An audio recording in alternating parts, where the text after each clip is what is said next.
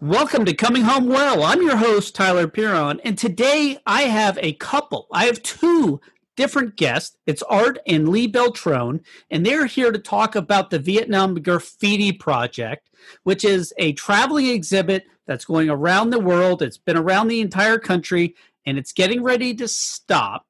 Uh, they're getting ready to mothball it, but they have a fantastic story that they really want to share with everyone because not everyone has been able to see the exhibit.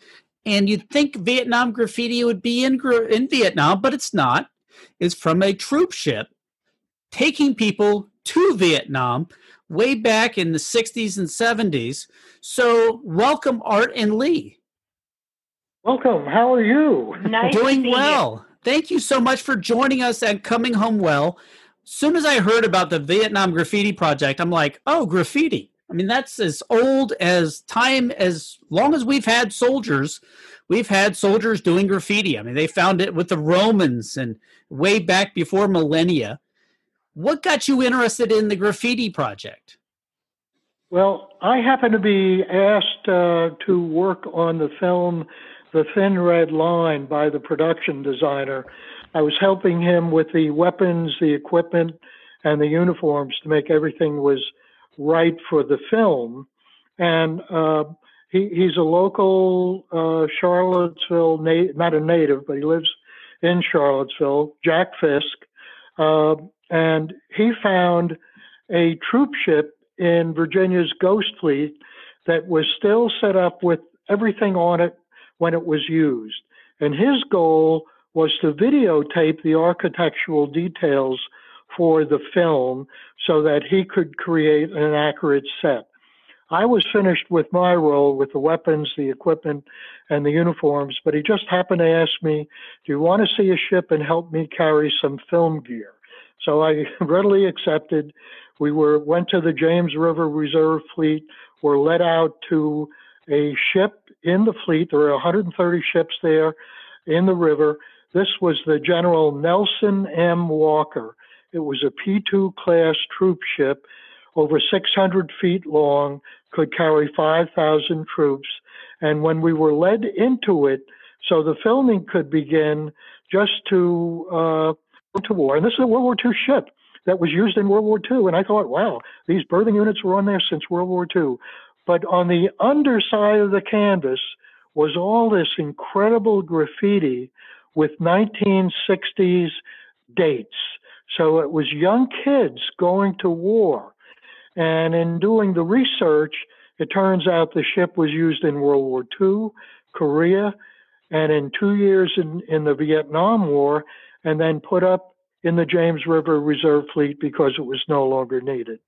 So you weren't even going to start a new project. You were just really a pack mule for your friend and to go check out this troop ship that had been sitting there for years and years. Like how long had the troop ship been sitting at the James River uh, Maritime Facility? After its uh, use uh, during the Korean War, it did some other voyages taking in troops to various parts of the world, and it was laid up in um, uh, the James River. That would have been about 1953. So it was sitting there for a while, and then it got, I guess, refurbished for use during Vietnam, I guess, with new canvas and uh, put back into action as a troop ship. Now, for that the was folks, 1965. That was Okay. 1965. So in 1965, it was re- refurbished, refreshed, got ready to go back in action. Yeah, served in Vietnam, then was brought back to the fleet in 1970. And then so we found it in 1999. That's when we were on it. 30 years later. So you go to this ship. He's filming and trying to get an idea of what the troop ships were like for a different movie, and he just wants to make sure everything's accurate. And he asked you to come along, and you go start looking around, and you find all this graffiti on the ship. Exactly. And I came home. I, was so, you know, surprised and, and mesmerized with what I had seen. And I talked to Lee, whose brother was in Vietnam, did a couple of tours. And I said, You're not going to believe what, what I saw on the ship. And I said, we were told the ship was going to be scrapped at some point when Jack Fisk and I were on it. And when I heard that and got home, you know, being a military artifact historian, I was I was just so frightened that this material would be lost. And I talked to Lee and said, "We've got to do something." So you guys talked, and I mean, this is a big troop ship. I had no idea that 5,000 people would be on the 600 foot long ship. I mean, that's as many people are on an aircraft carrier now. But basically, the whole job of this ship was to take people from one place to another, back before we had air travel as the preferred way of moving people left and right. And what happened? Well, the ship was used for that purpose, but during Vietnam, in 1966, 1965, things were starting to heat up there. And in 1966, a decision was made by the Department of Defense that they wanted to get complete units over at one time. Instead of flying like Marines were being flown in, in aircraft that could carry about 121 men, 120 men, 125 men. Army troops were going that way. But the buildup was beginning. Things were starting to really heat up. So they activated this this ship, the General Nelson Walker, and a number of, of her sister ships. There were 19 of these ships that were built near the end of World War II. And so a good number of these were put into service for Vietnam. And so just to get complete units over, a cavalry troop of 1,200 men could land at Da Nang or any of the other uh, ports and could disembark and be put into action quickly. So you guys are exploring the ship, you're looking around and you find all this graffiti, and I'm I'm not at all surprised that there's graffiti all over the ship. But what kind of graffiti was it? Now these are young men and generally just young men, uh, I guess at the time, and they're going over to Vietnam. Are they hopeful messages? Are they anti-war messages? I guess this was uh, before the Vietnam protests really started. Uh, no, the protests were uh, underway at this point as well. But many of the messages and the most common theme that we find would find on the canvases were hometowns of the of the men who were lying underneath the canvas above them. They would write their name of their hometown. Um, that was how we were able then to find some of the men uh, later in our research and be able to interview them. You know, they would write about uh, things like muscle cars. Muscle cars were big in that period.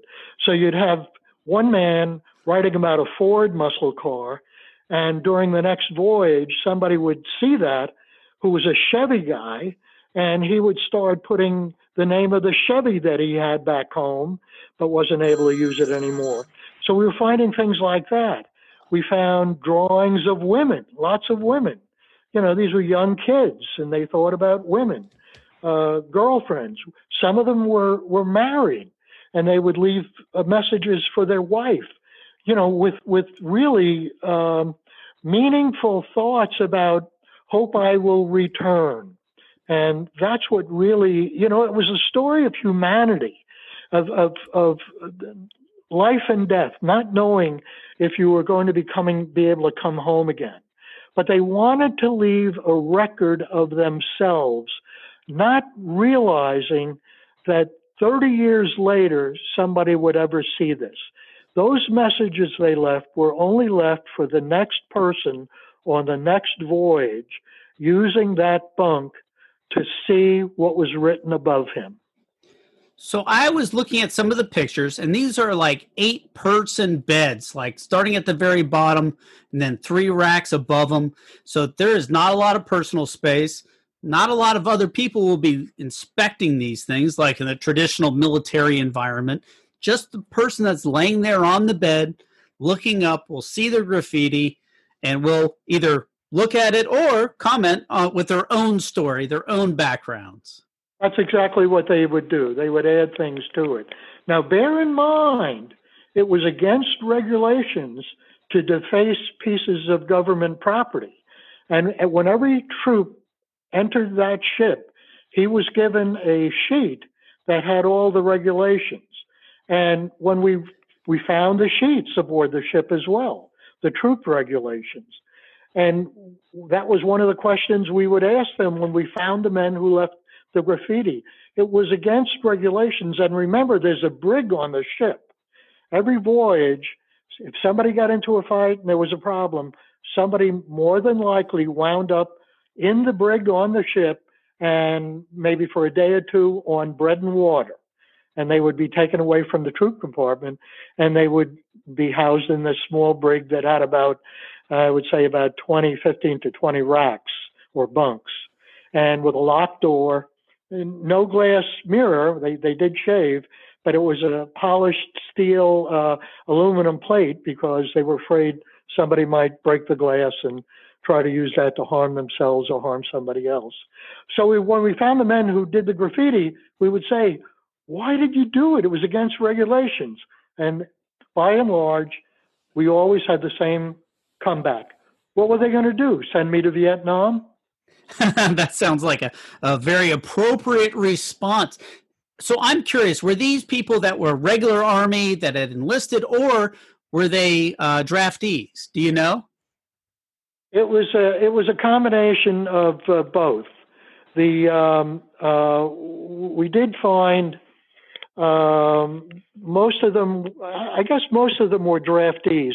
Some of the voyage uh, voyages had um, warrant officers on it who, who became who were helicopter pilots.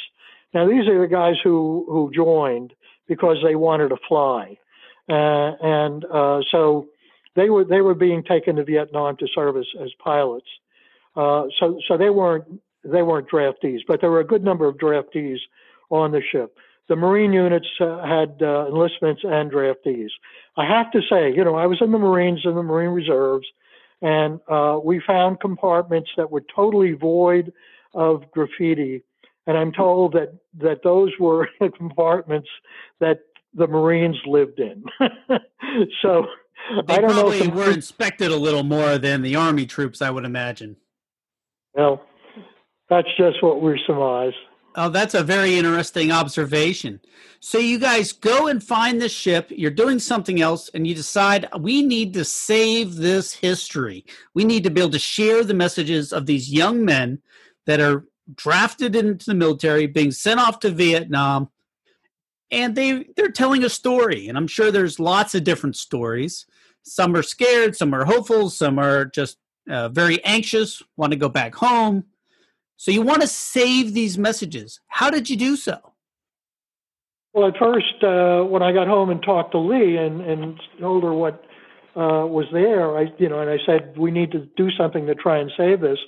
So we came up with a plan that we would volunteer with uh, just she and I at, at, first and contacted the Maritime Administration at the James River Reserve Fleet and just say, look, uh, I knew the museum curators at the Army, the Navy, the Marine Corps, Smithsonian, Library of Congress. And I said, what if we volunteered to come out, pull canvases, would you, with a guide, you, you, you would send a guide out with us, We'll pull canvases, we'll sign them out on a property transfer form, and then we'll take them to the appropriate museum and let the curators look at them and let them pick what they want. And when I called the superintendent, he said, You know what? I'm a Vietnam veteran. When do you want to start?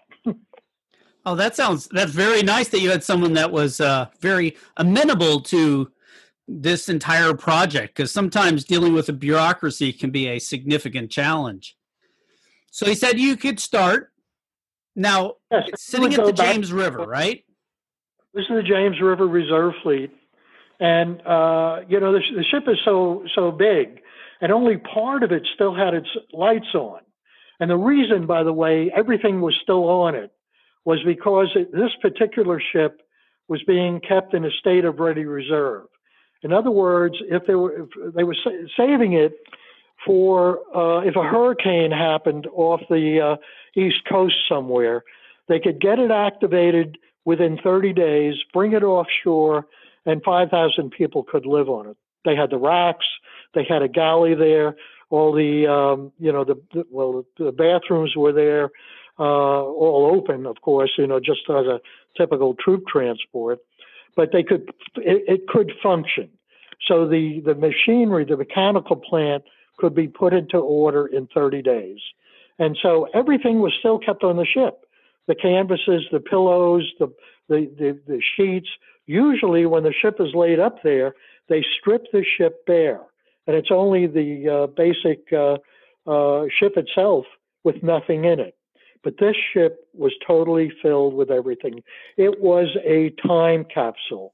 We were finding newspapers under the sheets, candy bar wrappers, chewing gum uh, packages, cigarette packages, uh, paperback books, everything left by the last participants on the last voyage. It must have been a real shock to walk in and, and, see these things as it's ready to go, but it's been sitting there for 30 plus years. And it's just like it was when it was put up into the James River uh, facility. It was actually a very eerie feeling because um, the outside of the ship was rusted and um, uh, looked in great disrepair. But then once the door was open to enter the ship, it was as though the men had just left the ship. That's how everything was left, and it was as though they were expected back. Um, we found dirty dishes in the galley, in the sink. We found papers on some of the desks. Um, it was, as I say, a very eerie, strange feeling to walk into that time capsule. So it's like everybody was there and all of a sudden, poof, everybody was gone and it's just been sitting there. Now, I did want to get on the radio because we're we're talking to the folks. You were able to go find some of the troops that were on the ship and had written some of the graffiti. That's exactly right. And Lee was responsible for that. Um, we would have the canvases, and every time we had a canvas and uh, canvas and distributed it somewhere, we photographed it, and we had the names and the hometown. So here's what Lee did. So the internet was the greatest tool to find these people that had been on the ship, the men who had been aboard, because either they were still many times in back returned home to their hometown or family members were still there and we were able to contact either them directly or the family member and um, speak to them and interview them directly. So can you tell me a little bit about the exhibit? I know it's coming to an end but you guys got it started and i know lee you were super involved in getting the exhibit going. Like how many places has it been?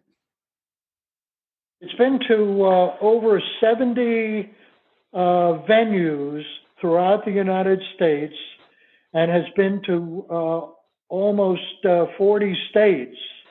In, and it, its run has lasted thus far 15 years. And and we have made it a um, a very family friendly exhibit, um, and it's many times a very healing situation for the men to return and come to see the exhibit because sometimes they are fearful of memories they left behind in Vietnam, but aboard the ship, they were still the young men that were just uh, on a basically two week cruise to Vietnam at that point, sometimes three weeks, up to three weeks. And uh, they were young young boys looking to entertain themselves and um, uh, just relax and have a good time as as they approached Vietnam. That's when they realized they were headed into the war zone.